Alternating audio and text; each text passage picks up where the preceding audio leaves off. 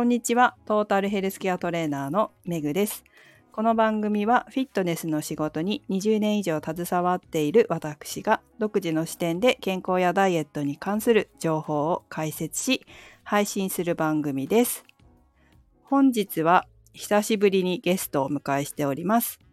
この番組でも何度か告知させていただきましたが、7月29日土曜日の19時から駒沢公園でウォーキングとジョギングのイベントを開催するんですけど、そちらにインストラクターとして来てくださる Y 先生。これはローマ字っていうか、イニシャルの Y です。本名は当日来た人だけに知らせるという感じで、えーご紹介させていただきます。それでは Y 先生よろしくお願いします。はい、よろしくお願いします。はい。ということで Y 先生と私はとあるところで知り合ったお友達なんですが、は Y 先生は普段はえ中学生に走り方を教えたり、一般の方々に体に優しい歩き方とか走り方を教えていらっしゃるんですよね。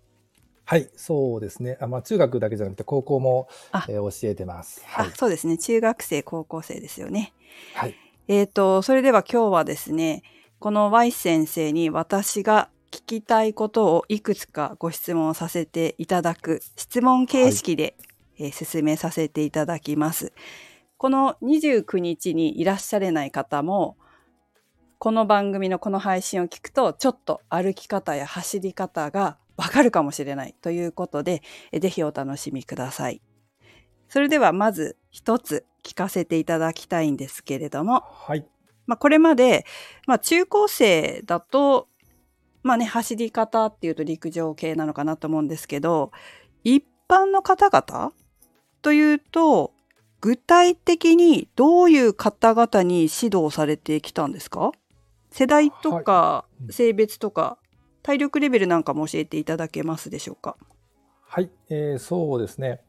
えっと、もともと、この教えるということを始めたのは、まあ、知り合いの人に、まあ、走り方を教えてくれないかというえことを聞かれたんですけども、そうですね。あの、僕自身、中学、高校、まあ、大学までずっと陸上の長距離をやってまして、うん。まあ、多分そこそこには走ってたと思うんですが、うんうん。まあ、それをしてる人がどうやったら長い距離走れるようになるのと。うん。特にこの昨今の、まあ、マラソンブームとか、うん。マラソン大会出てみたいんだけど、でもすぐ足が痛くなったりっていうことをよく聞かれたので、うんうん。まあ、私の持ってる知識なり技術なりを伝えてるうちに、あ、これもしかしたらもっと知りたい人がいるんじゃないかと。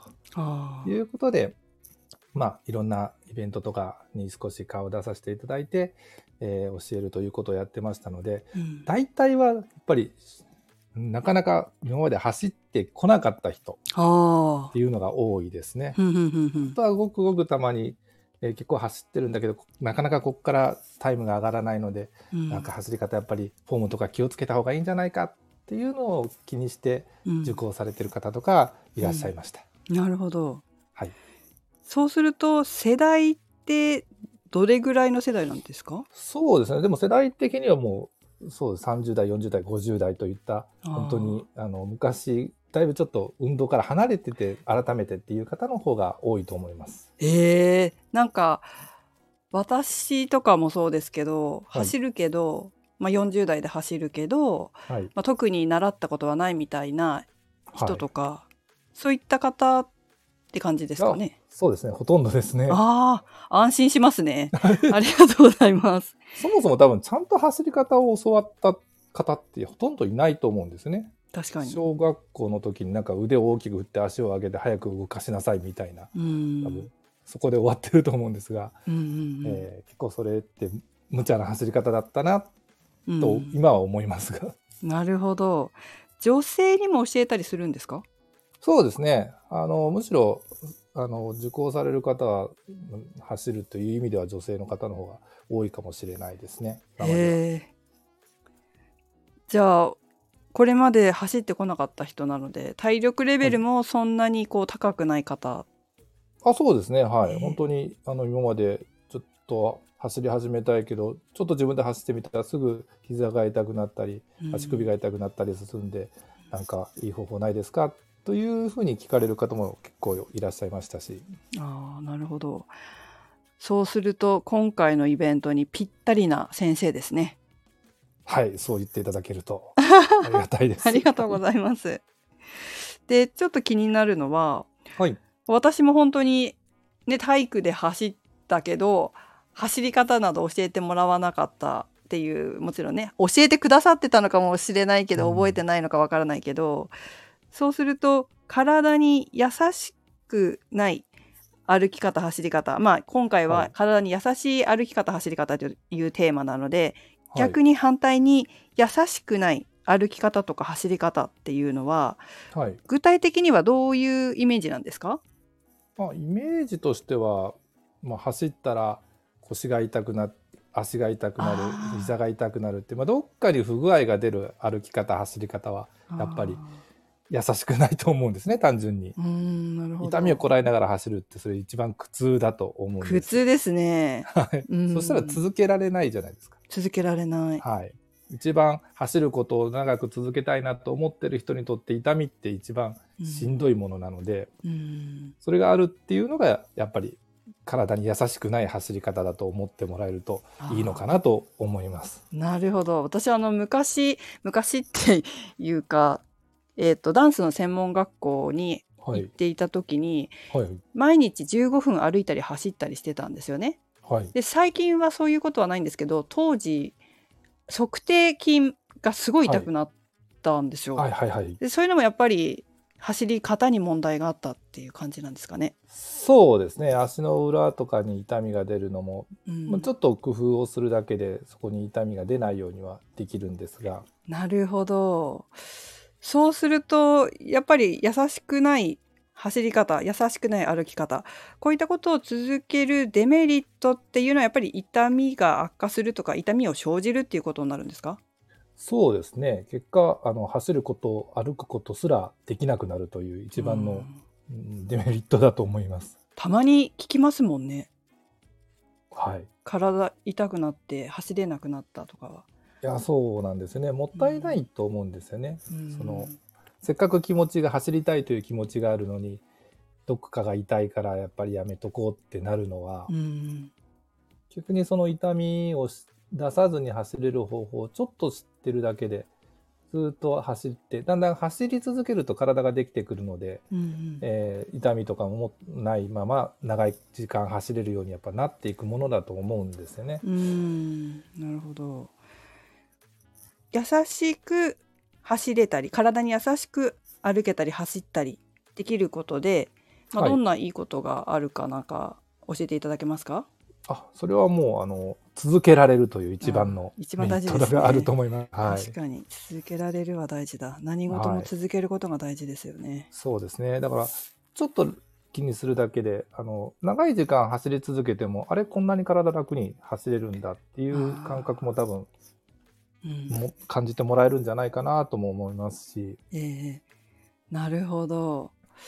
長い時間っていうのは例えば具体的にこれまでの指導の中でこはい。れぐらいしか走れなかったっていう人がこのぐらいまで走れるようになったみたいな具体例ってあるんですか？あでも、そうですね。一度、最初、やっぱ10分ぐらい走ったら、もうすぐ足、ふくらはぎが痛くなったりして走れなかったって言ってた人が、まあ、ちょっと走り方変えて、もう普通に30分普通に走れましたっていう報告を受けたりっていうこともありましたし、結果やっぱり10キロとか大会にも出れるようになりましたっていう話もうんいただいてます。それはいいですね。なんか体が軽くなったりもするんですかね？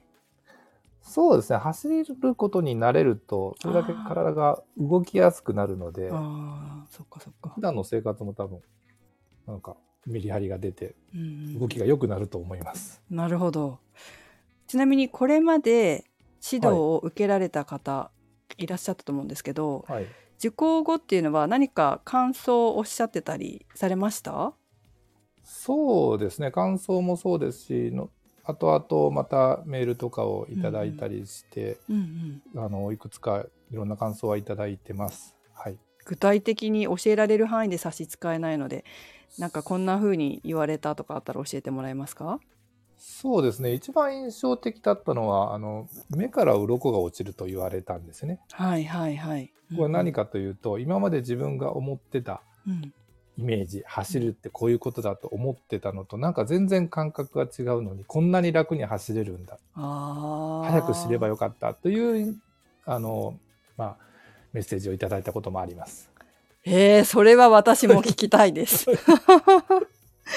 なるほど。はい。あそれは印象的ですね。私も走っててやっぱり長距離、まあ、体が痛くなるってことは最近はないけど、なんか体軽く走れたらいいなってやっぱり思いますね。楽しみです。そうですね。だから軽く、軽くというイメージは多分楽に走れるうんっ。ていうイメージの方がいいかもしれないです。いや、それは嬉しはいいですね。いそれは嬉しい。なるほど。ちなみに、まあ、今回ね、初めはいて指導をお願いするんですけど、はい。回の指導でも多少は改善するもんなんでしょうか？や、多分、あの、ガラッと変わると思います。ガラッと？はい。それはすごい 嬉しい。ちなみにこれ歩く方にもご指導いただけるんですもんね。あ、大丈夫です。はい。基本的に。は歩くのと走るのってそんなに変わらないんですね。あ、そうなんで歩。く延長に走りがあるっていうイメージが持てるとうんうん、一番いいんですけども、ああ、今回はあの多分今のところエントリーしてくださってる方のお一人はお膝が悪くて走れない。はい。もう一人は多分体力的に走るのは難しいかもしれないという方なので、そういう方にもおすすめですね、じゃあ。そうですね。普段走って、走ってなくても、まあ、例えば歩いてても、うん。ちょっともうちょっと楽に動け、歩き出せたらいいなとかって思ってることはたくさんあると思うんですよね。それがちょっと改善するだけで、あれこんなに歩くのも楽なのかっていうのももしかしたら感じてもらえるかなと思います。ああ、わかりました。ありがとうございます。ちなみに、今回、まあ、真夏に開催となりますが、はい。やっぱり外での運動っていうのは夏、まあ、特に最近は昼間すごい暑いので、はい、もちろんん、炎天下の運動は避けていただきたいと思うんですけど、うまあ、夜でも暑いと思うので、んはい。こう夏場に歩いたり走ったりする際に注意してほしいことなんかはありますか？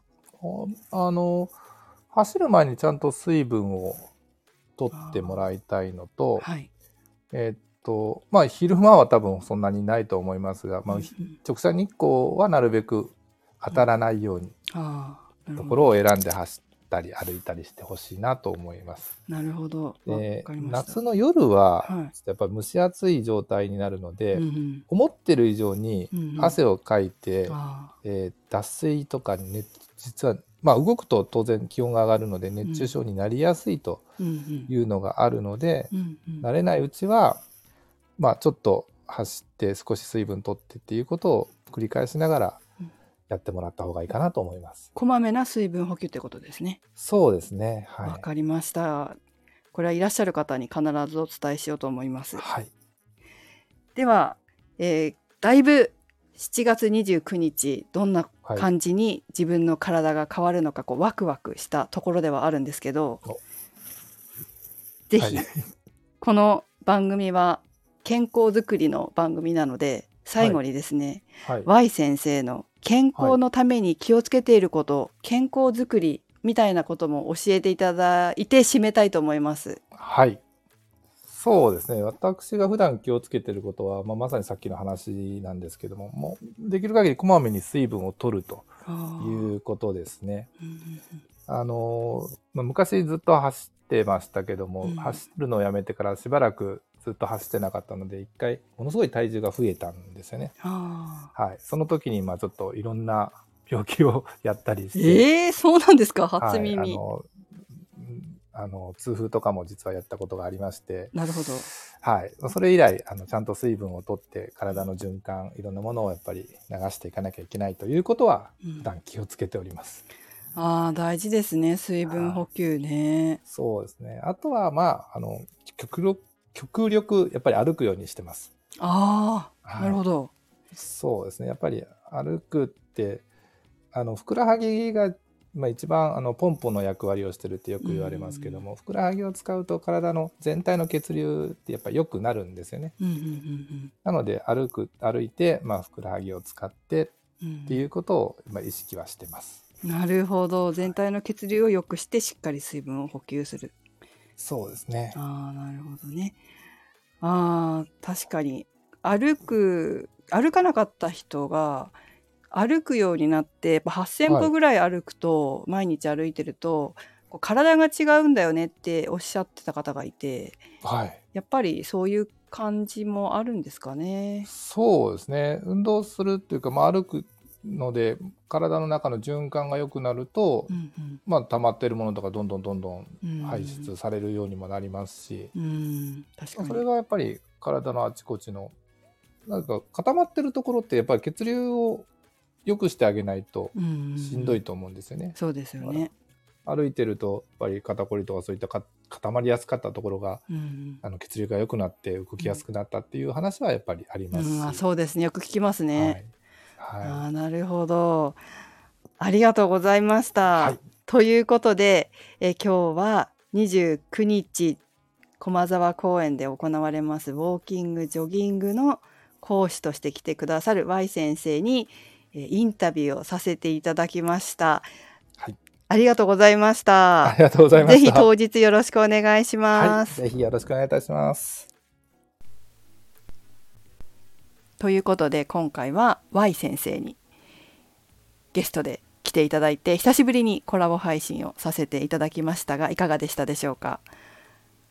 走り方の先生なんていうとこう体育会系のバリバリの先生をイメージされる方もいらっしゃるかもしれませんがもちろんね体育会系なんですけどすごくこう優しくてですねいつもこうお話をさせていただいてもあのままのお話の語り口の先生なのでこうすごい話しやすいんですよね。で話しやすくていろいろこう教えてくれていつもねあれはどうなんですかこれはどうなんですかなんていつも聞いちゃうんですけどあの調子でいつも分かりやすく興味を持たせてくれながら話してくれる方なんですよ。